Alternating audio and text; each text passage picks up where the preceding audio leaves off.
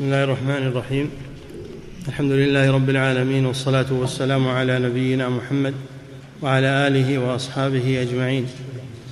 أما بعد قال المؤلف رحمه الله تعالى فصل إذا تقرر عندك أن المشركين لم ينفعهم الإقرار بالله مع إشراكهم الأنداد من المخلوقين معه في العبادة ولا أغنى عنهم من الله شيئا وأن وأن عبادتهم هي اعتقادهم فيها أنهم يضرون وينفعون وأنهم يقربونهم إلى الله زلفى وأنهم يشفعون لهم عند الله تعالى.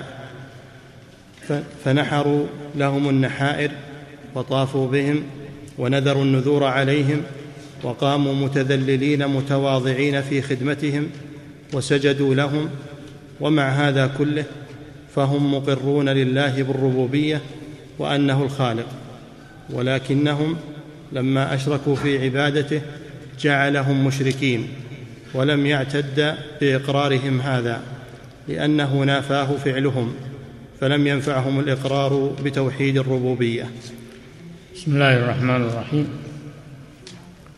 الحمد لله رب العالمين صلى الله وسلم على نبينا محمد وعلى آله وأصحابه أجمعين. أما بعد فهذا الذي ذكره المؤلف الإمام الشيخ محمد بن إسماعيل الصنعاني رحمه الله هو ما جاءت به الرسل ودعت إليه ودعت إليه الأئمة بعد الرسل من أن الإقرار بتوحيد الربوبية مع الإشراك في توحيد الألوهية أنه لا ينفع ولا ينجي من النار. هذا أصل عظيم. أجمعت عليه الرسل وأجمع عليه المسلمون ودعا إليه الأئمة. ومن آخر من دعا إليه هذان الإمامان المتعاصران شيخ الإسلام محمد بن عبد الوهاب رحمه الله وشيخ الإسلام آه الإمام محمد بن إسماعيل الصنعاني. ونادى به ودعا إليه أيضا الإمام الشوكاني. وتواتر هذا عند الأئمة في الأمصار. لكن مع هذا القبوريون أبوا إلا أن يصروا على هذا ولا يستمعوا لدعوة المصلحين. وقالوا إنا وجدنا آباءنا على هذا.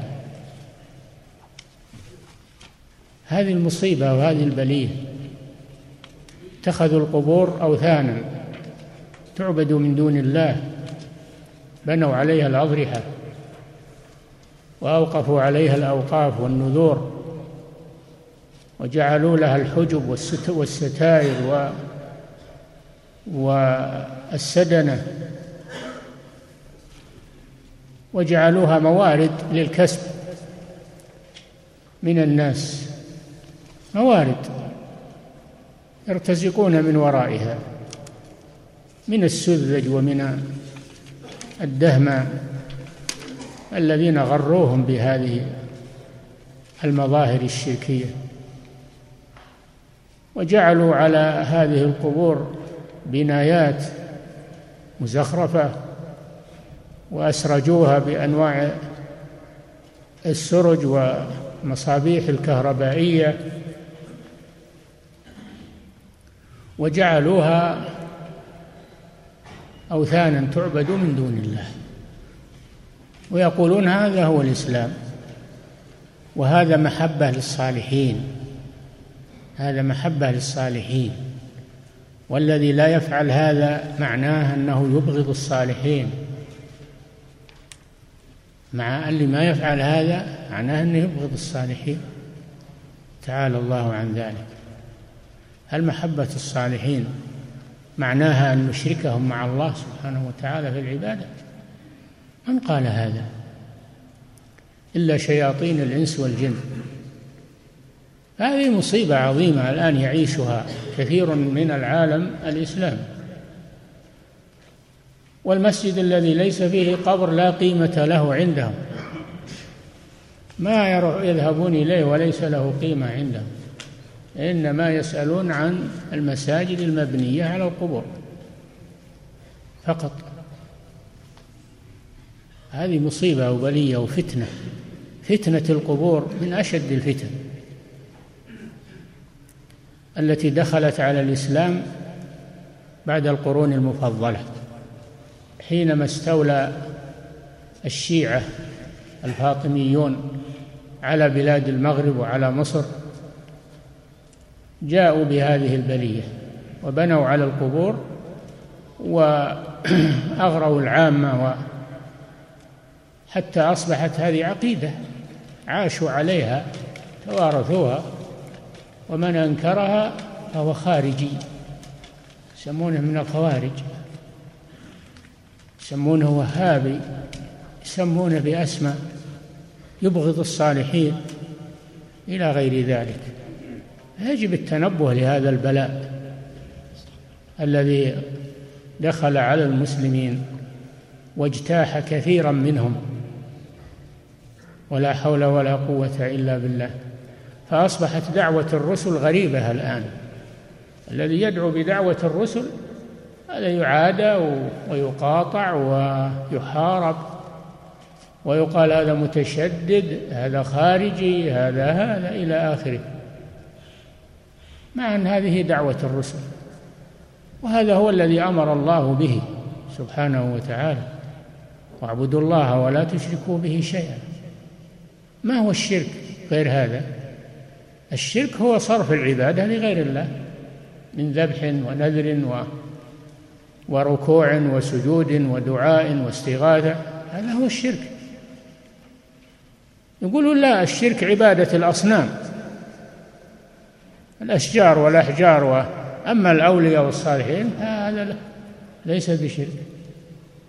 نقول الأولياء والصالحين أيضا عبدهم قوم نوح. أول الأمم عبدوا الأولياء والصالحين ود وسواع ويغوث ويعوق ونسر ومع هذا بعث الله إليهم أول الرسل نوحا عليه السلام. دعاهم إلى التوحيد وعاش فيهم ألف سنة إلا خمسين عاما ولم يستجب له إلا القليل والكثير ناصبوه العداوة. مع طول طول طول ممارسته لهم والدعوة ودعوتهم إلى الله وإبدائه وإعادته عليه الصلاة والسلام. فلما تمردوا في آخر الأمر قال الله لعبده ورسوله نوح عليه السلام إنه لن يؤمن من قومك إلا من قد آمن. إنه لن يؤمن من قومك إلا من قد آمن. عند ذلك دعا عليهم نوح عليه السلام فقال رب لا تذر على الأرض من الكافرين ديارا إنك إن تذرهم يضل عبادك ولا يلدوا إلا فاجرا كفارا. فعند ذلك أخذهم الطوفان الغرق الذي أهلكهم جميعا عن آخرهم. ولم ينجو إلا من ركب مع نوح عليه السلام في السفينة التي أمره الله بإعدادها وصناعتها وأن يحمل فيها من كل زوجين اثنين لأجل بقاء النسل في الأرض. هذا هو الشرك والعياذ بالله. وهذا هو الذي يمارس الآن في بلاد المسلمين. فيجب التنبه لهذا الأمر واستدراك الأمة. يجب استدراك الأمة وذلك بالدعوة إلى الله وبيان هذا الشرك تحذير منه. أكثر هذه البلاد ما عندهم من يدعو إلى الله ولا من يبين لهم هذا. وظنوا أن هذا هو الذي أدرك عليه المتأخر المتقدم وعاشوا عليه. ولم يكن عندهم من يدعوهم إلى الله ويبين لهم هذا الأمر إلا نوادر محاصرة ومضايقة ولا يسمع لها. لكن مع هذا لا نسكت عن الدعوة إلى الله والبيان والتوضيح للناس. ليهلك من هلك عن بي ليحيى ليهلك من هلك عن بينة ويحيى من حي عن بينة. هذا واجبنا. أما الهداية فهي بيد الله سبحانه وتعالى. أما أننا نسكت ونضع نطأطئ رؤوسنا ونترك هذا هذا يخشى على الأمة من الهلاك. لأنه إذا نزل العذاب عم الصالح والطالح الذي لم ينكر. اتقوا فتنة لا تصيبن الذين ظلموا منكم خاصة. واعلموا أن الله شديد العقاب. تعم الصالح والطالح. لماذا تعم الصالح؟ لأنه لم ينكر عليهم. أما من أنكر فإنه ينجو بإذن الله. عندما ينزل العذاب ينجو الذي ينكر المنكر وينكر الشرك ينجيه الله سبحانه وتعالى. نعم. هذا هو الذي ذكره الإمام الصنعاني في هذه المسألة. والتي يعاني منها العالم الإسلامي اليوم وقبل اليوم وهو أنهم يعبدون الأولياء والصالحين في قبورهم ويقولون نحن لا نعبدهم وإنما نتوسل بهم إلى الله ونطلب شفاعتهم. هذا هو الذي قاله المشركون من قبل ويعبدون من دون الله ما لا يضرهم ولا ينفعهم ويقولون هؤلاء شفعاؤنا عند الله. ما نعبدهم إلا ليقربونا إلى الله. أقروا أنهم يعبدونهم. لكن يقولون ما ما نعبدهم إلا من أجل أن يقربونا إلى الله. من أجل أن يشفعوا لنا عند الله. وهذا هو الذي يقوله القبوريون اليوم. يقولون نحن لا نعتقد أنهم يخلقون ويرزقون ويدبرون الكون. هذا في الجملة ولا فيهم من يدعي أنهم يدبرون بالكون وأنهم يخلقون الأجنة في البطون. وصل بهم الأمر إلى هذا الحد. ولا حول ولا قوة إلا بالله. نعم. أعد أعد هذه الجملة. إذا تقرر عندك أن المشركين لم ينفعهم الإقرار بالله مع إشراكهم الأنداد من المخلوقين معه في العبادة. نعم. ولا أغنى عنهم من الله شيئا. التوحيد التوحيد هو إفراد الله بالعبادة هذا هو التوحيد وليس هو إفراد الله بالربوبية هو إفراد الله بالعبادة هذا هو التوحيد والشرك هو الإشراك في العبادة. نعم. إذا تقرر عندك أن المشركين لم ينفعهم الإقرار بالله مع إشراكهم الأنداد من المخلوقين معه في العبادة ولا أغنى عنهم من الله شيئا وأن عبادتهم هي اعتقادهم فيهم. أن عبادتهم شوف ما هي عبادتهم للقبور؟ اعتقادهم فيهم أنهم ينفعون ويضرون ويشفعون عند الله ويقربون إلى الله زلفى. هذا مرادهم. نعم. وأن عبادتهم هي اعتقادهم فيهم أنهم يضرون وينفعون. وأنهم يقربونهم إلى الله زلفى وأنهم يشفعون لهم عند الله تعالى فنحروا لهم النحائر وطافوا نحروا لهم النحائر يعني ذبحوا لهم الإبل. نعم. النحر للإبل والذبح للبقر والغنم. نعم. فنحروا لهم النحائر وطافوا بهم ونذروا طافوا بهم يعني بقبورهم. يطوفون على القبور الآن. يطوفون على قبر الحسين مثل ما يطاف على الكعبة المشرفة وغيره من الأوثان. نعم. ونذروا النذور عليهم. نذروا النذور عليهم على القبور. إذا قال إذا بغيت شيء حيقضى لك حاجة ولا يجيك مولود ولا يشفى لك مريض انظر للقبر الفلاني. انظر للقبر الفلاني تقضى حاجتك. نعم. وقاموا متذللين متواضعين في خدمتهم. نعم في خدمتهم يعني في عبادتهم. وإذا حضروا عند قبورهم أطرقوا رؤوسهم وبكوا وتضرعوا. أكثر مما يتضرعون إلى الله في المساجد وبيوت العبادة. يتضرعون عند القبور ويذلون. ويتمرغون على الأعتاب ويقبلونها ويتمسحون بالشبابيك وبالأبواب وبالجدران التي على الأضرحة ويجلبون لها أنواع الطيب يعطرونها بأنواع العطورات إلى آخر ما يفعلون. ويعكفون عندها يقيمون أياما عند القبر أيام يقيمون عند القبر ويذبحون لها كما يحصل عند البدوي في طنطا. نعم.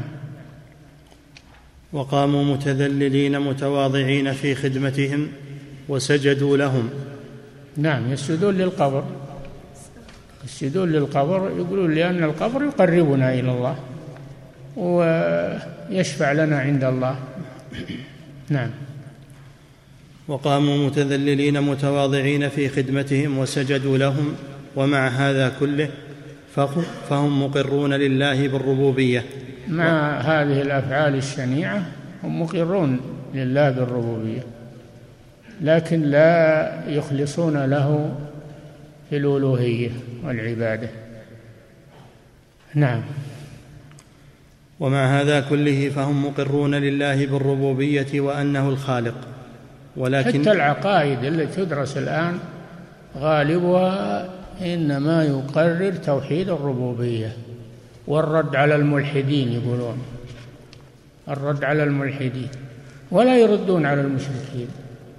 رد على الملحدين اللي يجحدون الله. هل أحد يجحد الله؟ كل الخلق يقرون بالله عز وجل. يقولون لا أنتم ردوا على الملحدين. طيب ردينا على الملحدين. ولم نر ولم نرد على المشركين. ماذا ينفع هذا الرد؟ ماذا يفيد؟ نعم. ومع هذا كله فهم مقرون لله بالربوبية وأنه الخالق ولكنهم لما أشركوا في عبادته جعلهم مشركين. لما أشركوا في عبادته يعني في توحيد الألوهية سماهم مشركين. مع أنهم يقرون بالربوبية. فدل على أن الإقرار بتوحيد الربوبية لا ينجي من الشرك حتى يضاف إليه الإقرار بتوحيد الألوهية. نعم. ولكنهم لما أشركوا في عبادته جعلهم مشركين ولم يعتد بإقرارهم هذا. ولم يعتد بإقرارهم بالربوبية وأمر بقتالهم. أمر بقتالهم حتى يعبدوا الله وحده. أمرت أن أقاتل الناس حتى يقولوا لا إله إلا الله. فإذا قالوها عصموا مني دماءهم وأموالهم. يقول لا إله إلا الله ليس باللفظ فقط. يقولوها ويقروا بها ويعملون بها. هذا المطلوب. نعم. ولم يعتد بإقرارهم هذا لأنه نافاه فعلهم. تناقض يقرون إنه هو الرب ويشركون معه غيره. اذا هذا تناقض. إقرار من وجه وإنكار من وجه. نعم. ولم يعتد بإقرارهم هذا لأنه نافاه فعلهم فلم ينفعهم الإقرار بتوحيد الربوبية. لأن توحيد الربوبية أكثر العالم يقرون به. حتى إبليس قال ربي ربي بما أويتني. فبعزتك حلف بعزة الله؟ هو مقر بالرب سبحانه وتعالى. نعم. فمن شأن من أقر لله تعالى بتوحيد الربوبية أن يفرده بتوحيد العبادة.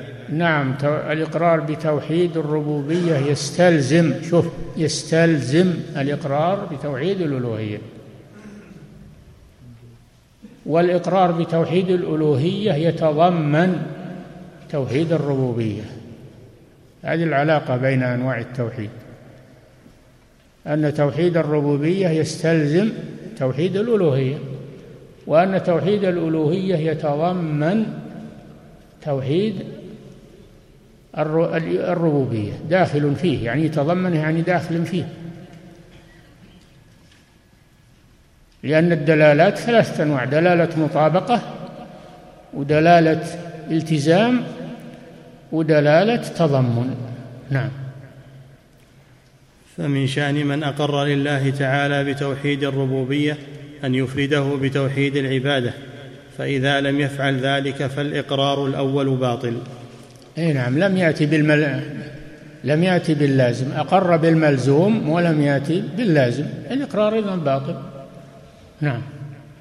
وقد عرفوا ذلك وهم في طبقات النار فقال عرفوا ذلك يعني يعرفونه بالمستقبل عرفوا ذلك يعني سيعرفونه في المستقبل إذا دخلوا في النار الجحيم. قالوا تالله إن كنا لفي ضلال مبين يعني في الدنيا. إذ نسويكم برب العالمين. يقولون لمعبوداتهم التي تلقى معهم في النار تالله إن كنا لفي ضلال مبين. ويقولون لدعاة الضلال الذين دعوهم إلى الشرك ودخلوا معهم النار تالله هذا قسم. إن كنا لفي ضلال يعني في الدنيا في ضلال مبين بين ما واضح. لكنه ما تبين لهم إلا وهم في النار ما ينفعهم. في ضلال مبين. إذ نسويكم يعني نعادلكم برب العالمين في أي شيء يسمونه يسوونهم بالعبادة. يسوونهم بالعبادة. والذين كفروا بربهم يعدلون. أي يسوون غيره به سبحانه وتعالى. نعم. وقد عرفوا ذلك وهم في طبقات النار فقالوا تالله إن كنا لفي ضلال مبين إذ نسويكم برب العالمين. مع أنهم وما أضلنا اعترفوا من هو اللي أضلهم؟ الرسل أضلوهم وما أضلنا إلا المجرمون. دعاة الضلال من من شياطين الإنس والجن أضلوهم عن الحق وعن دعوة الرسل وما أضلنا إلا المجرمون. فما لنا من شافعين. أحد يشفع لهم. لإخراجهم من لأن المشرك لا لا تقبل فيه الشفاعة. المشرك لا تقبل فيه الشفاعة أبدا. فما تنفعهم شفاعة الشافعين. ما للظالمين من حميم ولا شفيع يطاع. فما لنا من شافعين ولا صديق حميم. فلو أن لنا كرة يعني رجعة إلى الدنيا فنكون من المؤمنين. تمنون. لو هذه حرف تمني تمنون لكن تمني للمستحيل. الترجي للممكن أما التمني فهو للمستحيل. نعم. وقد عرفوا ذلك وهم وهم في طبقات النار فقالوا تالله إن كنا لفي ضلال مبين إذ نسويكم برب العالمين. مع أنهم لم يسووهم به من كل وجه لم يسووهم به في الربوبية إنما سووهم به في توحيد الألوهية. نعم. مع أنهم لم يسووهم به من كل وجه ولا جعلوهم خالقين ولا رازقين لكنهم علموا وهم في قعر جهنم أن خلطهم الإقرار بذرة من ذرات الإشراك في توحيد العبادة صيرهم كمن سوى بين الأصنام وبين رب الأنام. نعم. لا فرق بين من عبد الأصنام ومن عبد الأولياء والصالحين. لا فرق. لأنه كل صرف للعبادة لغير الله عز وجل. كل صرف للعبادة لغير الله. صرفته أو صرفه لصنم وحجر وشجر أو صرفه لولي من الأولياء. نعم. أن خلطهم الإقرار بذرة من ذرات الإشراك في توحيد العبادة صيرهم كمن سوى بين الأصنام وبين رب الأنام. قال الله تعالى وما يؤمن أكثرهم بالله إلا وهم مشركون قال الله جل وعلا وما أكثر الناس ولو حرصت بمؤمنين وما تسألهم عليه من أجر إن هو إلا ذكرى للعالمين وما يؤمن أكثرهم بالله إلا وهم مشركون. ما يؤمن أكثرهم بتوحيد الربوبية إلا وهم مشركون في توحيد الألوهية. جمعوا بين الشرك أو بين الكفر والإيمان. نعم. تضادان. نعم. قال الله تعالى وما يؤمن أكثرهم بالله إلا وهم مشركون. أي ما يقر أكثرهم في إقراره بالله وبأنه خلقهم وخلق السماوات والأرض إلا وهو مشرك بعبادة الأوثان. نعم. جمعوا بين الإقرار بالربوبية والشرك في الالوهيه وهذا تناقض. لا ينفعهم شيئا. نعم. بل سمى الله سبحانه إذا فاللي صرف جهده كله ودعوته ومؤلفاته لتقرير توحيد الربوبية هذا تحصيل حاصل ولا فعل شيئا. ما فعل شيئا أبدا لأن هذا موجود. نعم. بل سمى الله سبحانه وتعالى الرياء الرياء في الطاعات شركا مع أن نعم, نعم مع الرياء في الطاعة. الإنسان يعبد الله يصلي ويتصدق. لله لله ما ما هو للأصنام ولا للقبور لله. لكن دخل في قلبه محبة المدح. والثناء خالط عبادته الرياء فأبطلها. الرياء يبطل العمل الذي دخل فيه ويجعله لمن رآه. يقول الله جل وعلا يوم القيامة للمرائين اذهبوا إلى الذين كنتم تراءونهم في الدنيا. هل تجدون عندهم شيئا؟ هل تجدون عندهم شيئا؟ فالرياء يبطل العمل الذي خالطه. نعم. مع أنه أصله خالص لله عز وجل. نعم. فإذا كان هذا في الرياء فكيف بالشرك والعياذ بالله؟ والرياء خافه النبي صلى الله عليه وسلم على الصحابة. الرياء الشرك الأكبر لا يقع ولا يصدر من مؤمن أما الرياء فقد يصدر من المؤمن ويبطل العمل الذي عمله. ولهذا كان الصحابة يخافون من الرياء. والنبي صلى الله عليه وسلم قال لهم أخوف ما أخاف عليكم الشرك الشرك الأصغر. قالوا وما هو يا رسول الله؟ وما الشرك الأصغر؟ قال الرياء. يقوم الرجل فيصلي فيزين صلاته لما يرى من نظر رجل إليه. هذا يدخل على الإنسان. إلا من وفقه الله للإخلاص ولا يدخل الرياء على الصالحين. إلا من سلمه الله عز وجل. إذا كان هذا في الرياء فكيف بالشرك الأكبر؟ وعبادة القبور. نعم. لكن الشرك الأكبر يحبط جميع الأعمال. لاحظوا. أما الرياء فإنما يحبط العمل الذي دخل فيه ولا يحبط بقية الأعمال. صاحبه مؤمن لكن خسر هذا العمل الذي تعب فيه. نعم. بل سمى الله تعالى الرياء في الطاعات شركا. مع أن فاعل الطاعة ما قصد بها إلا الله من كان يرجو لقاء ربه فليعمل عملا صالحا ولا يشرك بعبادة ربه أحدا. لا شركا أكبر ولا شركا أصغر. نعم. بل سمى الله تعالى الرياء في الطاعات شركا مع أن فاعل الطاعة ما قصد بها إلا الله تعالى. وإنما أراد طلب المنزلة بالطاعة في قلوب الناس فالمرائي عبد الله لا غيره لكنه خلط عبادته بطلب المنزلة في قلوب الناس فلم يقبل له عبادة. الرياء شرك في المقاصد والنيات. شرك في المقاصد والنيات. وهو يحبط العمل الذي خالطه. لأنه شرك. فخطره عظيم. والله جل وعلا في الحديث القدسي يقول سبحانه وتعالى أنا أغنى الشركاء عن الشرك.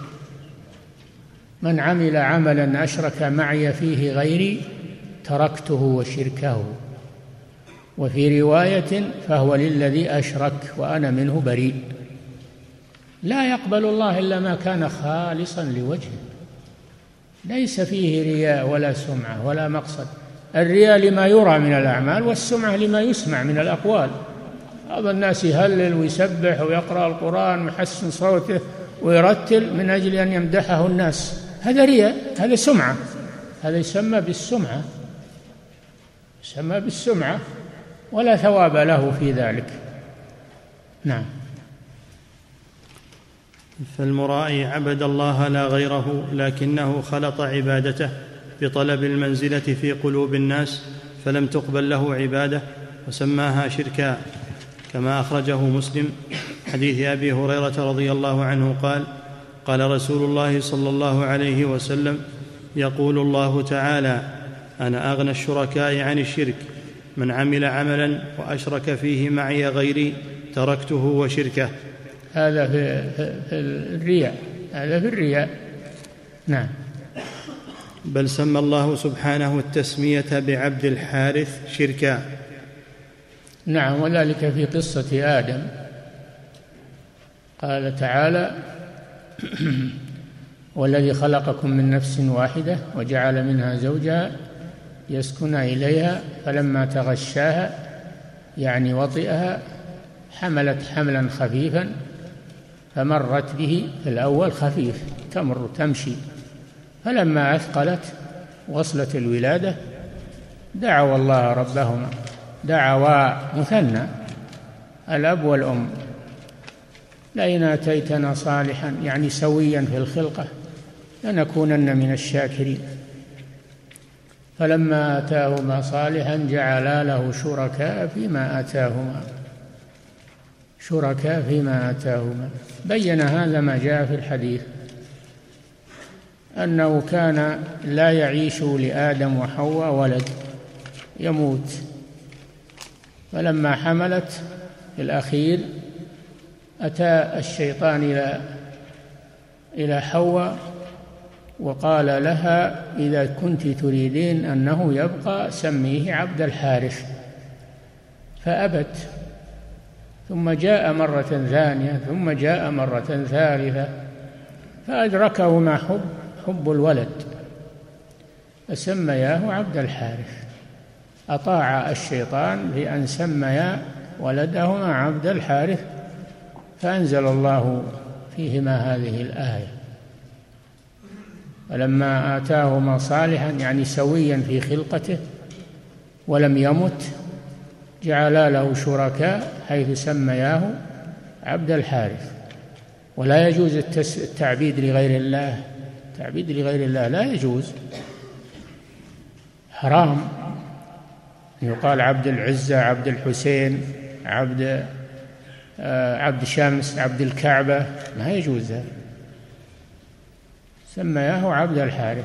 عبداه لغير الله. لأجل حب الولد. ما هو ما قصدهم الشرك ولا قصدهم يريدون بس أن هالولد يبقى. سمياه عبد الحارث. فأنكر الله عليهما ذلك. لما آتاهما صالحا جعل له شركاء. أي في في في الطاعة لا في العبادة.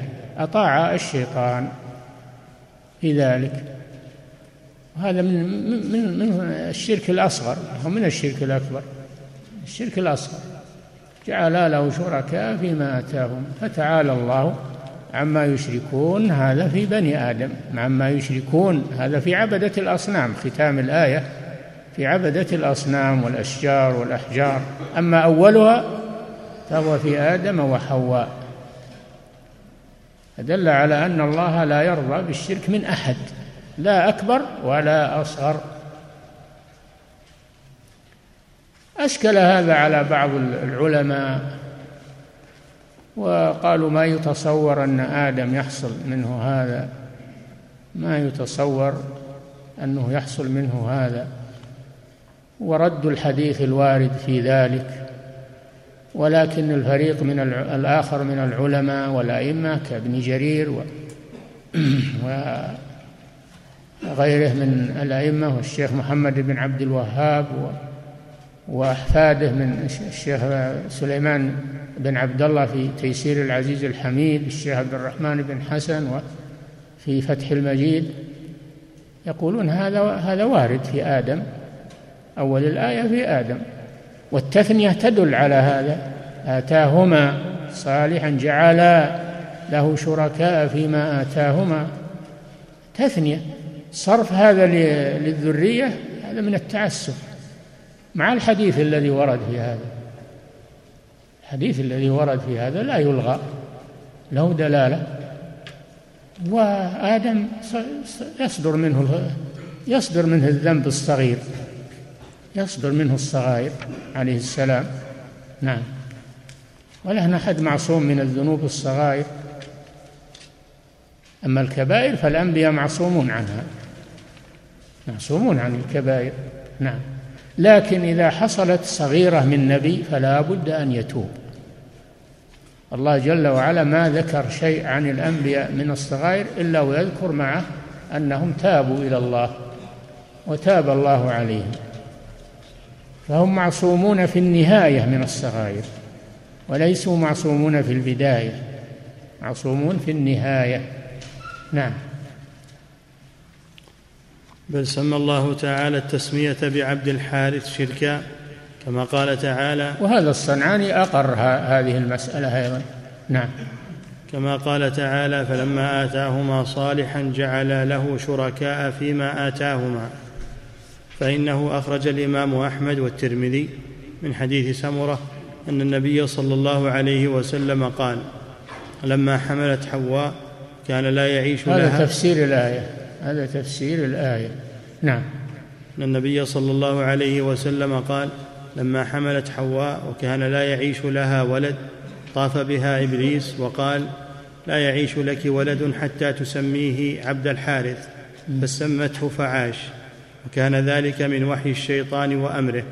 فأنزل الله الآيات وسمى هذه التسمية شركا كان إبليس تسمى بالحارث. عبد الحارث الحارث اسم لإبليس. نعم. والقصة في الدر المنثور وغيره. القصة مذكورة في كتاب الدر المنثور للسيوطي. الدر المنثور في تفسير القرآن بالمأثور وقد طبع في عشرة مجلدات. الآن موجود. نعم. نعم. والقصة مذكورة في الدر المنثور وغيره. في كتب التفسير أيضا. حتى ابن كثير ورد مع أنه ينكر هذا ابن كثير لكن ذكر الحديث هذا. نعم. فصل. قد عرفت من هذا كله. الشيخ محمد بن عبد الوهاب كما تعلمون عقد بابا. قال رحمه الله باب قول الله تعالى فلما آتاهما صالحا جعلا له شركاء فيما آتاهما وذكر هذا الحديث في نفس الباب. نعم. فصل. قد عرفت من هذا كله أن من اعتقد في شجر أو حجر أو قبر أو ملك أو جني أو حي أو ميت أنه ينفع أو يضر أو أنه يقرب إلى الله أو يشفع عنده في حاجة من حوائج الدنيا بمجرد التشفع به والتوسل إلى الرب تعالى إلا ما ورد في حديث فيه مقال في حق نبينا محمد صلى الله عليه وسلم أو نحو ذلك؟ هذا حديث الأعمى. حديث الأعمى الذي رواه الترمذي وغيره. ومرت بكم دراسته في التوسل والوسيلة شيخ الإسلام ابن تيمية وما تكلم فيها واطال رحمه الله أن رجلا أعمى جاء إلى النبي صلى الله عليه وسلم فقال يا رسول الله ادعو الله. شوف ما قال قال ادعو الله ادعو الله أن يرد علي بصري. قال له النبي صلى الله عليه وسلم إن شئت تصبر ولك الأجر وإن شئت دعوت. قال بل بل فادعو. قال له النبي صلى الله عليه وسلم توضأ وصل ركعتين ثم قل اللهم إني أسألك بنبيك وأتشفع إليك بنبيك أن ترد علي بصري. معنى هذا أتشفع وأتوسل يعني بدعاء نبيك لأنه قال للرسول من الأول ادعو الله أن يرد علي بصري وطلب الدعاء من الحي الحاضر من النبي أو من غيره مشروع هذا لا بأس. كما طلب عمر رضي الله عنه من العباس أن يستسقي ويدعو الله للمسلمين. هذا توسل جائز هذا توسل جائز. تطلب من العبد الصالح أن يدعو الله لك بقضاء حاجتك. هذا الذي فعله الأعمى مع الرسول صلى الله عليه وسلم. طلب منه الدعاء. الرسول أرشده إلى الصبر لكن الرجل اختار أن يدعو الله له فدعا له. دعا له الرسول صلى الله عليه وسلم فرد الله عليه بصره. أخذ من هذا الخرافيون أنه يجوز التوسل بالنبي صلى الله عليه وسلم بعد موته. توسل بدعائه يطلبون منه الدعاء بعد موته. هذا غلط. الحديث عنه جوابان. أولا أنه ضعيف. أولا أن في سنده مقالا. ثانيا أنه لو صح. فليس فيه حجة لهم لأنه في طلب الدعاء من الحي الحاضر. وهذا أمر مشروع. هذا من التوسل الجائز. نعم. زالت بهذا هذه الشبهة. نعم. فصل قد عرفت من هذا كله أن من اعتقد في شجر أو حجر أو قبر أو ملك أو جني أو حي أو ميت أنه ينفع أو يضر أو أنه يقرب إلى الله أو يشفع عنده في حاجة من حوائج الدنيا بمجرد التشفع به والتوسل إلى الرب تعالى إلا ما ورد في حديث فيه مقال. حديث فيه مقال يعني في سنده مقال. هذا جواب نعم. إلا ما ورد في حديث فيه مقال في حق نبينا محمد صلى الله عليه وسلم بخصوصه ونحو ذلك. وهو الحديث الأعمى المشهور. نعم. فإنه قد أشرك معه غيره. فإن من اعتقد هذا يرجع إلى قوله من اعتقد. من اعتقد في شجر أو حجر أو نبي أو ولي أنه يضر وينفع من دون الله فقد أشرك بالله. الشرك الأكبر. نعم. فإنه قد أشرك معه غيره واعتقد ما لا يحل اعتقاده كما اعتقد المشركون في الأوثان. فضلا لا فرق بين من يعتقد في الأوثان والأصنام ومن يعتقد في الأولياء والصالحين. لا فرق. نعم. لأن لأن المشركين في الجاهلية لأنهم يعبدون الملائكة ويعبدون عيسى ويعبدون عزيرا ويعبدون الأنبياء ويعبدون الصالحين فلم ينفعهم ذلك. لا فرق بين من يعبد الله من لا فرق بين من يدعو نبيا أو وليا أو رجلا صالحا وبين من يدعو الأصنام والأحجار والأشجار. كله دعوة لغير الله عز وجل. نعم. فإنه قد أشرك معه غيره. ولو قرأتم كتاب كشف الشبهات الشيخ محمد بن عبد الوهاب يتبين لكم الرد على هذه الشبهات. نعم. فإنه قد أشرك معه غيره واعتقد ما لا يحل اعتقاده كما اعتقد المشركون في الأوثان. نعم. فضلا عمن ينذر بماله وولده لميت أو حي أو يطلب من ذلك الميت ما لا يطلب إلا من الله تعالى من الحاجات.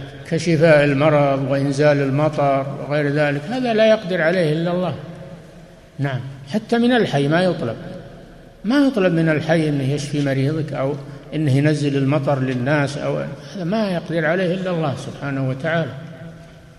نعم. أو أو يطلب من ذلك الميت ما لا يطلب إلا من الله تعالى من الحاجات. من عافية مريضه أو قدوم غائبه أو نيله لأي مطلب من المطالب فإن فالميت لا يطلب منه شيء لأنه انقطع عمله. أما الحي فيطلب منه ما يقدر عليه. من الإعانة استغاثه الذي من شيعته على الذي من ما يقدر عليه لا بأس. تقول يا فلان جب لي من السوق حاجة كذا يا فلان تعال عاونا على بنا كذا. احمل معي هذا المتاع. الشيء اللي يقدر عليه الحي المخلوق الحاضر لا بأس. نعم أما الشيء الذي لا يقدر عليه لا يجوز أن يطلب من المخلوق ولو كان حيا وحاضرا. نعم.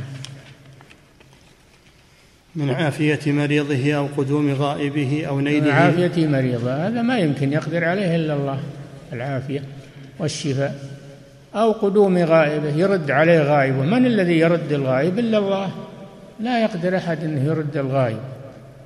أو الضالة الضائعة يرده؟ لا ما يقدر عليه إلا الله. نعم. أو قدوم غائبه أو نيله لأي مطلب من المطالب فإن هذا هو الشرك بعينه. نعم هذا هو الشرك الأكبر بعينه. وإن سموه توسلا وتشفعا وإلى آخره. نعم. فالأسماء لا تغير الحقائق. ولو سميت الخمر عسلا أو سميت السم عسلا ما تغير. هو سم وخمر والاسم ما يغير الحقيقة. إذا سموا الشرك بغير اسمه ما يقلبه إلى غيره غير الشرك أبدا. هذا سيأتيكم في كلام المؤلف. نعم. فإن هذا هو الشرك بعينه الذي كان ويكون عليه عباد الأصنام. أي نعم عباد الأصنام الأحجار والأشجار. لا فرق بين هذا هؤلاء ومن يعبد الأصنام. نعم. والنذر بالمال على الميت ونحوه والنحر على القبر والتوسل به وطلب الحاجات منه هو بعينه الذي كانت تفعله الجاهلية. بلا شك هذا هو فعل الجاهلية. الذين بعث النبي صلى الله عليه وسلم بدعوتهم إلى التوحيد وقتالهم على ذلك. نعم. هو بعينه الذي كانت تفعله الجاهلية وإنما كانوا يفعلونه لما يسمونه وثنا وصنما. الفرق إن الجاهلية يعبدون أصنام وأوثان وأشجار وأحجار وهؤلاء يعبدون القبور والأضرحة والأموات. وش الفرق بينهم. نعم. وإنما كانوا يفعلونه لما يسمونه وثنا وصنما وفعله القبوريون لما يسمونه وليا وقبرا ومشهدا. إيه لا فرق بين هذا وهذا نعم. والأسماء لا أثر لها ولا لا تغير. الأسماء لا تغير الحقائق. لو سميت لو سميت السم عسلا ما تغير عن السم. لو سميت الخمر شرابا طيبا ما تغير. سمه نبيذ سمه شراب روحي الأشربة الروحية إلى غير ذلك. سمه عرق سمه ما تشاء ما هو خمر. نعم. والأسماء لا أثر لها سمه ويسكي سمه أي اسم. هو خمر خمر ما يتغير. نعم. والأسماء لا أثر لها ولا تغير المعاني. نعم. ضرورة لغوية وعقلية وشرعية. لا تغيرها لا من جهة اللغة هي خمر ولا من جهة الشرع. الله سماها شركا وأنت تسميها توسلا ولا من جهة العقل. العاقل ما ما يدخل فكره هذا. إنك إذا غيرت اسم الشيء يتغير حقيقته ابدا. العقل ما يدخل هذا. نعم. إنما يدخل عقول المخرفين. نعم. فإن من شرب الخمر وسماها ماء ما هذا شرب هذا المثل. ها. فإن من شرب الخمر وسماها ماء ما شرب إلا خمرا. أي نعم. ولا شرب ماء. نعم. وعقابه عقاب شارب الخمر. يقام عليه الحد. وهو يقول أنا أشرب ماء. قام عليه الحد. لأنه شرب خمر. يقول لا أنا شربت ماء ولا علي حد. الماء عليه حد؟ لا هذا ما هو ماء اللي شربت هذا خمر. نعم. وعقابه عقاب شارب الخمر ولعله يزيد عقابه للتدليس والكذب في التسمية. لعله يزيد عقابه على الحد إنه كذب على الله سبحانه. نعم. وقد ثبت في الأحاديث أنه يأتي قوم يشربون الخمر يسمونها بغير اسمها. في آخر الزمان هذا من علامات الساعة. من علامات الساعة. يأتي قوم يستحلون الحرى يعني الزنا والحرير للرجال والخمر والمعازف. يأتي قوم في آخر الزمان يستحلون هذه الأمور ولا تصبح حلال هي حرام. نعم. وقد ثبت في الأحاديث أنه يأتي قوم يشربون الخمر يسمونها بغير اسمها وصدق الرسول صلى الله عليه وسلم فإنه قد أتى طوائف من الفسقة يشربون الخمر ويسمونها نبيذا. يسمونها نبيذا. النبيذ مباح إذا كان لم يشتد ولم يسكر.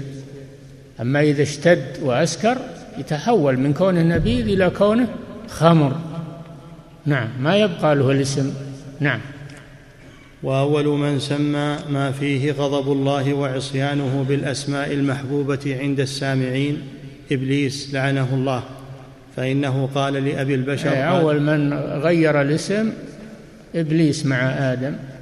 الله نهى آدم أن يأكل من الشجرة. فجاءه إبليس وقال هذه شجرة الخلد الا أدلك على شجرة الخلد وملك لا يبلى؟ فسماها شجرة الخلد فأغرى آدم عليه السلام فأكل منها. ماذا كانت النتيجة؟ لولا أن الله تاب على آدم عليه السلام. نعم. فإنه قال لأبي البشر آدم عليه السلام يا آدم هل أدلك على شجرة الخلد وملك لا يبلى فسمى الشجرة التي نهى الله تعالى آدم عن قربانها شجرة الخلد جذبا لطبعه إليها وهزا لنشاطه إلى قربان قال ما نهاكما ربكما عن تلك الشجرة إلا أن تكونا ملكين أو تكونا من الخالدين. يزين لهم المعصية والعياذ بالله يقول الله يبي يحرمكم من هذه المنفعة وهذه الفائدة نعم نعم. وتدليسا عليه بالاسم وتدليسا عليه بالاسم الذي اخترعه لها كما يسمي إخوانه المقلدون له الحشيش الحشيشة بلقمة الراحة. لقمة الراحة هنا. وكما يسمي حشيش الحشيش المخدر يسمونه لقمة الراحة. يعني تلتقم وتستريح من الهموم ومن الوساوس ومن الأوجاع. نعم. وكما وكما يسمي الظلمة ما يقبضونه من أموال عباد الله ظلما وعدوانا أدبا. فيقولون نعم يسمي الظلمة والسلاطين ما يأخذونه من أموال الناس بغير حق يسمونه أدب. يسمونه أدب. وهو غصب. ما هو بأدب؟ هذا غصب. نعم.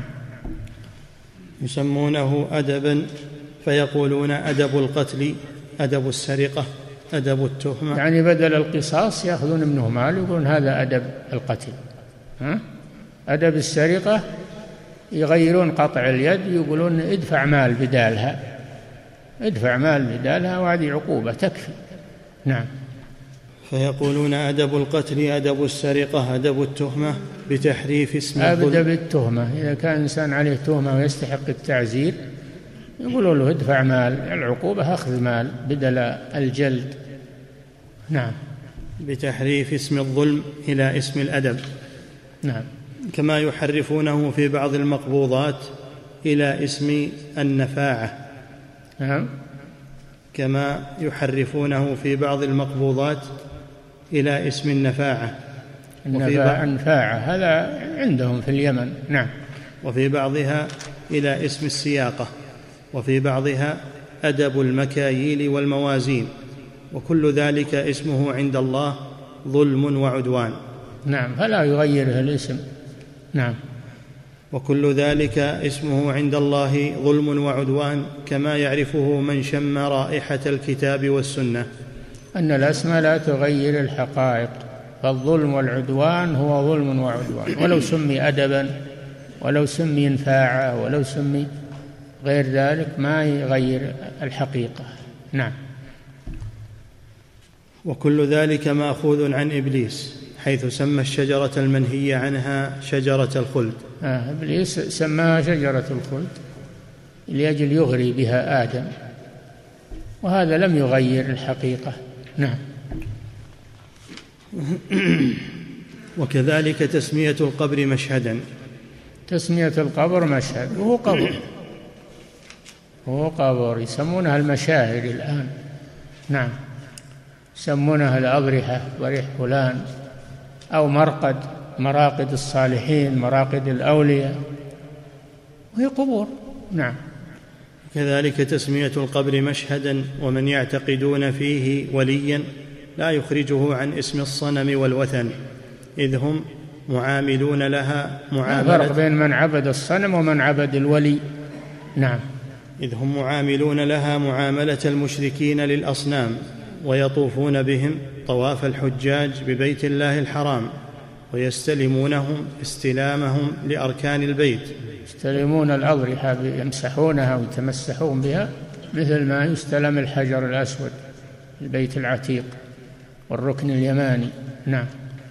ويخاطبون الميت بالكلمات الكفرية من قولهم على الله وعليك. يعني متوكلا على الله وعليك. يتوكل على الميت والعياذ بالله مع الله. نعم. ويهتفون بأسمائهم عند الشدائد ونحوها. يهتفون بأسمائهم عند الشدائد. إذا اشتد بهم الكرب جلوا ينادون الأولياء والصالحين لأجل ينقذوهم. صاروا أشد من أهل الجاهلية. أهل الجاهلية إذا وقعوا في الكربات أخلصوا الدعاء لله عز وجل ونسوا ما كانوا يعبدونه. هؤلاء إذا وقعوا في الكربات اشتد شركهم. ولهذا يقول الشيخ محمد بن عبد الوهاب شرك. هؤلاء أشد من شرك الأولين لأن الأولين يشركون في الرخاء ويخلصون في الشدة وهؤلاء شركهم دائم في الرخاء والشدة. نعم. ويهتفون بأسمائهم عند الشدائد ونحوها وكل قوم لهم رجل ينادونه فأهل العراق والهند يدعون عبد القادر الجيلاني. القادر الجيلاني هذا من الصالحين من أصحاب الإمام أحمد وله كتاب في المذهب رجل صالح لكنهم اعتقدوا فيه أنه ينفع ويضر وأنه فيه كرامات وأنه ولذلك صيروا له ضريحا ومشهدا. نعم. وأهل التهائم. لهم في كل بلد ميت أهل التهائم يعني أهل الساحل مما يلي اليمن و... نعم. لهم في كل بلد ميت يهتفون باسمه يقولون يا زيلعي يا ابن العجيل. نعم. وأهل مكة وأهل الطائف يا ابن العباس وأهل نعم أهل مكة وأهل الطائف عندهم العب... عبد الله بن عباس. فكانوا ولهذا يقول بعضهم أهل أهل الطائف يكفيهم ابن عباس. ابن عباس يكفيهم. نعم. وأهل مصر يا رفاعي يا بدوي. نعم. والسادة البكرية وأهل الجبال يا أبا طير وأهل اليمن. أبا طير. واحد من من الأولياء عندهم. نعم. وأهل اليمن يا ابن علوان. علوان. يا ابن علوان. نعم. وفي كل قرية أموات يهتفون بهم وينادونهم ويرجونهم لجلب الخير ودفع الضر. وهذا قد ذكر العلامة بن حسين بن غنام رحمه الله في تاريخه ذكر كل قرية وكل إقليم ما يعبد من دون الله فيه. نعم. وهذا هو بعينه فعل المشركين في الأصنام. نفسه نعم لا فرق. لا فرق. نعم. كما قلنا في الأبيات النجدية. الأبيات النجدية التي قالها في مدح الشيخ محمد بن عبد الوهاب. نعم. كما قلنا في الأبيات النجدية أعادوا بها معنى سواع ومثله يغوث وود أعادوا بها معنى سواع ومثله يغوث. مثله مثله. سواع ومثله إيه؟ يغوث. يغوث. يغوث. وود ليس ليس ذلك من ودي ود. ليس ذلك من ودي إيه؟ وقد هتفوا عند الشدائد باسمها كما يهتف المضطر بالصمد الفرد. وكم نحروا في سوحها من نحيرة أهلت لغير الله جهلا على عمد. وكم طائف حول القبور مقبلا ويستلم الأركان منهن بالأيدي. نعم. نعم قصيدة عظيمة في التوحيد. قالها يمدح الشيخ الإمام محمد بن عبد الوهاب ودعوته. نعم منها هذه الأبيات. نعم ولهذا سماها الأبيات النجدية أنه قالها في إمام نجد الشيخ محمد بن عبد الوهاب. نعم. فإن قال إنما نحرت لله. يكفي. جزاه الله خيرا وأثابه على ما قال. وما قدم وما بين. نعم. فضيلة الشيخ وفقكم الله أسئلة كثيرة جدا. أشكل عليهم مسألة آدم عليه السلام والحديث الوارد بمسألة عبد الحارث وأن الشرك أنا أقول لكم راجعوا تيسير العزيز الحميد في شرح كتاب التوحيد للشيخ سليمان بن عبد الله رحمه الله. على هذا الباب. باب قول الله تعالى فلما آتاهما صالحا جعلا له شركاء فيما آتاهما. راجعوا شروح التوحيد شروح كتاب التوحيد كلها أجادت وأفادت في هذا الموضوع. نعم. يقول فضيلة الشيخ وفقكم الله إذا انتشر في بلد من البلاد انتشرت عبادة الأضرحة والقبور وحكم في هذا البلد بغير ما أنزل الله؟ إذا انتشر في بلد من البلاد عبادة الأضرحة والقبور وحكم فيها بغير ما أنزل الله. ولم يستطع المسلم أن ينكر فماذا يجب عليه؟ إذا لم يستطع أن ينكر فعليه أن يترك هذا البلد إلى بلد آه، يظهر فيه دينه يقدر على إظهار دينه. فإذا لم يستطع فإنه يبقى مع كراهية هذا الشيء بقلبه يكره هذا الشيء وينكره بقلبه فمن لم يستطع فبقلبه وذلك أضعف الإيمان. نعم. يقول فضيلة الشيخ وفقكم الله ما حكم الإقامة في البلد الذي لا يستطيع فيه المسلم أن يظهر دينه؟ وما المراد بإظهار الدين المطلوب؟ إظهار الدين الدعوة إلى الله دعوة إلى التوحيد وإنكار الشرك. هذا إظهار الدين.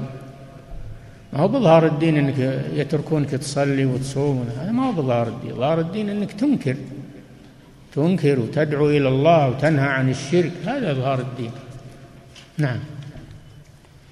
يقول فضيلة الشيخ وفقكم الله ما الرأي في من يصلي في, المس في المساجد التي فيها قبور؟ ويقول أنا أصلي لله ولا أصلي لصاحب القبر. ولا أصرف لكن شيء النبي صلى الله عليه وسلم نهى عن الصلاة عند القبور ونهى عن اتخاذ القبور مساجد. وهذا يقول أنا أصلي لله.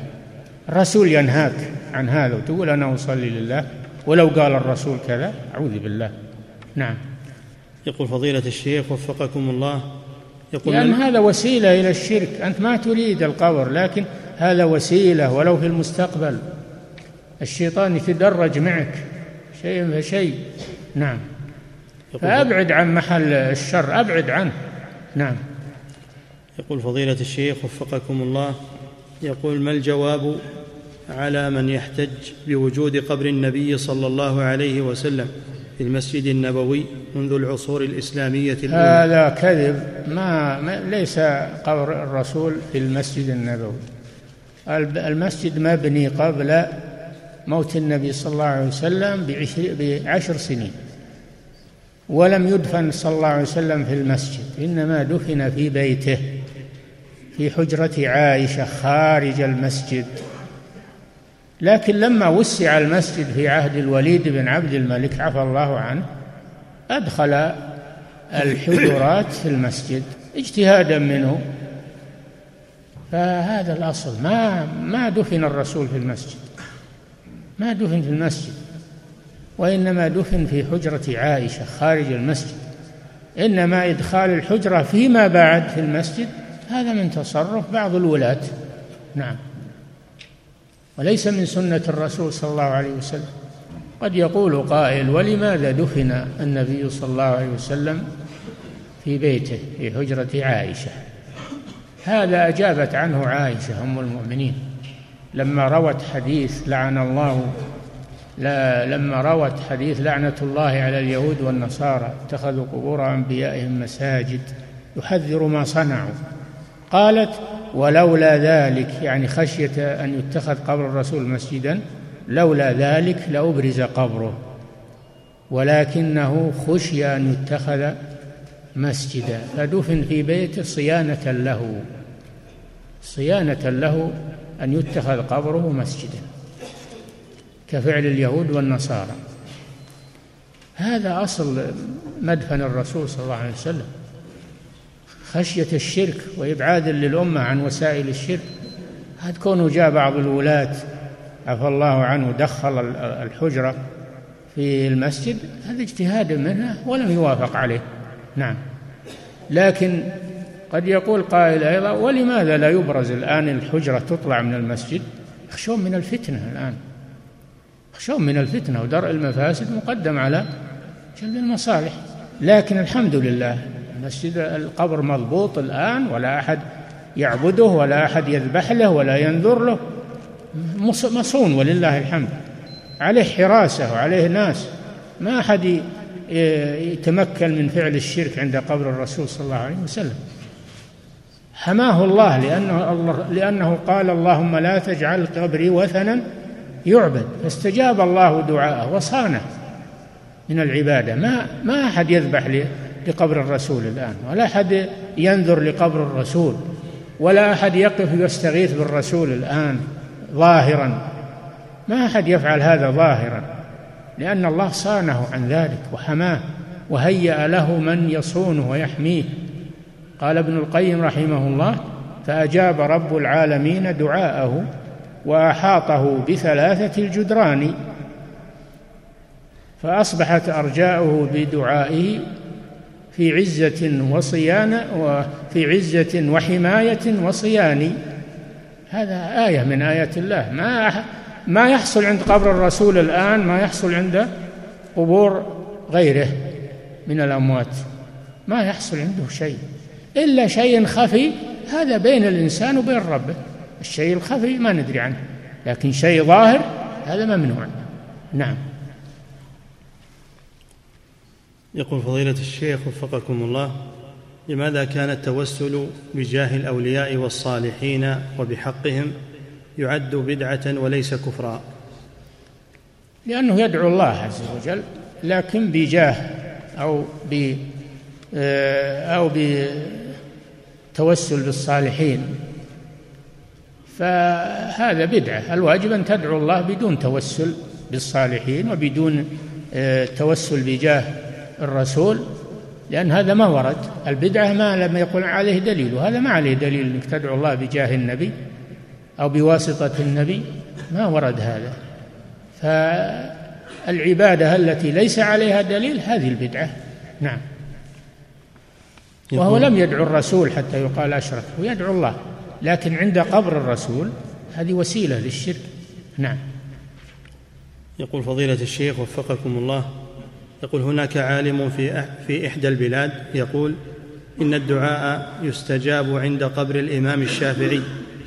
فهل كلامه صحيح وكيف يجاب عنه؟ اشكل عليكم هذا أنه كلام باطل؟ ولو قالوا عالم أو ما هذا كلام باطل مردود عليه. لا قبر الشافعي ولا قبر غيره. ما يصلح هذا. نعم.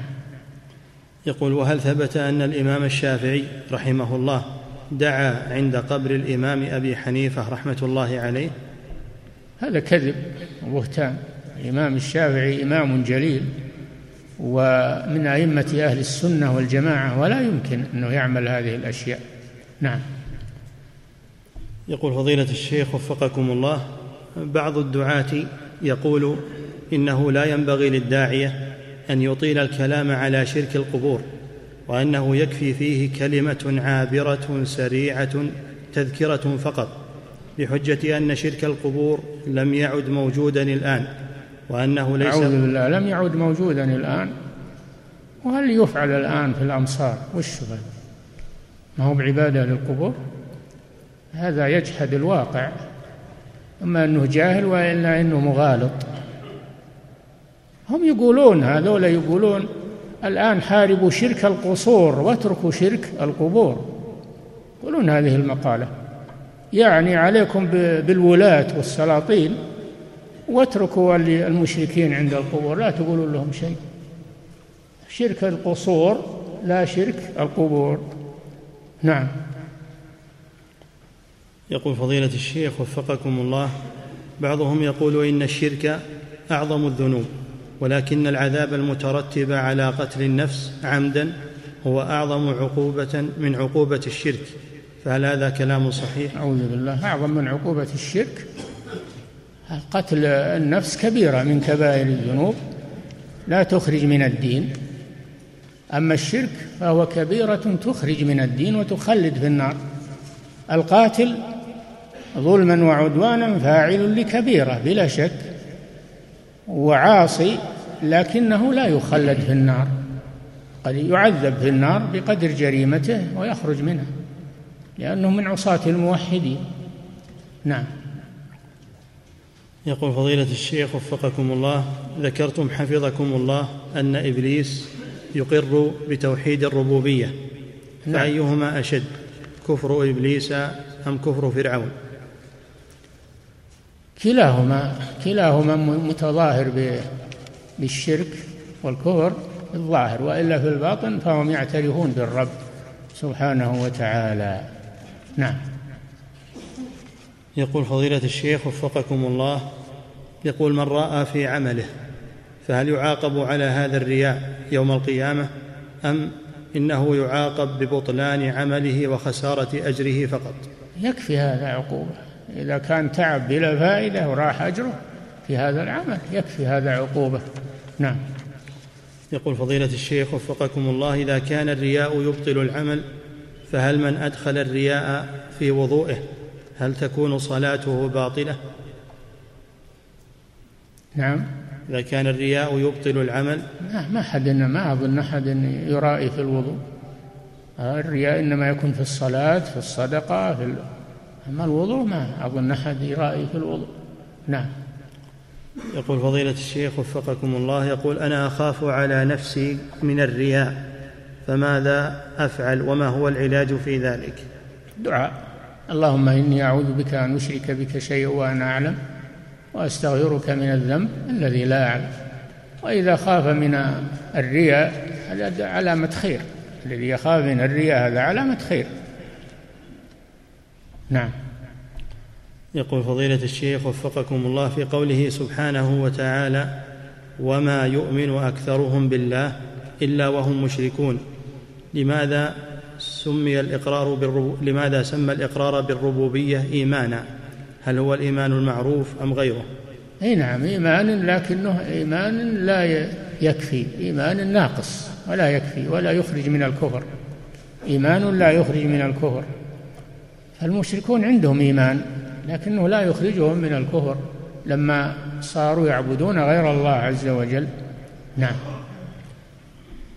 يقول فضيلة الشيخ وفقكم الله هل يجوز التهنئة بيوم المولد للنبي صلى الله عليه وسلم؟ كل البدع لا يجوز عملها ولا يجوز التهنئة بها لأن التهنئة بها رضا رضا بها وتشجيع عليها. والواجب العكس الواجب الإنكار لا التهنئة. الواجب الإنكار لا التهنئة. نعم. يقول فضيلة الشيخ وفقكم الله هل تصح الصلاة في المسجد الذي فيه قبر أم تعاد الصلاة لأجل ذلك؟ لا تصح الصلاة الذي فيه في المسجد الذي فيه قبر لأنها صلاة منهي عنها. والصلاة والنهي يقتضي الفساد. هذه قاعدة أصولية. النهي يقتضي الفساد. نعم. يقول فضيلة الشيخ وفقكم الله هل يصح ما ورد عن أبي أيوب الأنصاري رضي الله عنه أنه كان يلصق أنه كان يلصق خده على قبر النبي صلى الله عليه وسلم؟ ما أدري. لا أدري عن ذلك. نعم. يقول فضيلة الشيخ وفقكم الله الصحابة أبعد الناس عن البدع وأبعد الناس عن وسائل الشرك. نعم. يقول فضيلة الشيخ وفقكم الله يقول هل يصح نسبة مع أن قبر النبي صلى الله عليه وسلم لا يصل إليه أحد محاط ومغلق عليه ولا يصل إليه أحد. نعم. هذا من حماية الله له. نعم. يقول فضيلة الشيخ وفقكم الله هل يصح نسبة كتاب العرش؟ إلى شيخ الإسلام ابن تيمية رحمه الله. نعم رسالة العرشية معروفة. شيخ الإسلام ابن تيمية ما في شك هذا. نعم. يقول فضيلة الشيخ وفقكم الله هل هناك فرق بين يسير الرياء وبين كثيره في مسألة إبطال العمل؟ لا فرق في ذلك. الرياء كثيرا أو قليلا إذا دخل في العبادة أفسدها إلا إذا تاب استدرك المسلم استدرك ورجع إلى الله وتاب فهذا محل خلاف. هل يبطل بقية عمله أو لا يبطل؟ ابن رجب ذكر المسألة هذا في شرح الأربعين في جامع العلوم والحكم كأنه يرجح أنه إذا تاب ورجع أنه يبقى له عمله أوله وآخره. نعم. يقول فضيلة الشيخ وفقكم الله يوجد في بعض القنوات الفضائية من يذهب إلى الدول التي يوجد بها شرك فيصور القبور ومن يطوف عليها والكهنة الذين عند القبور مع الشرح والتحذير وقصدهم, وقصدهم في ذلك تبيين الحق للناس ودعوتهم للتوحيد. فما الرأي في مثل هذه البرامج الفضائية؟ هذه طريقة ما سلكها السلف ولا عمل السلف يحذرون ويجيبون الآيات والأحاديث ويشرحون للناس التوحيد ويبينون لهم الشرك. ولا ورد أنهم يمثلون ويجيبون صور ويجيبون. لا ما. هذا تكلف. وربما أن هذا ترويج لها. تروج صورها تروح للعوام والناس الجهال يظنون إن هذا إنه عمل صالح. نعم. انتهى الله تعالى أعلم وصلى الله وسلم على نبينا محمد وعلى آله وصحبه.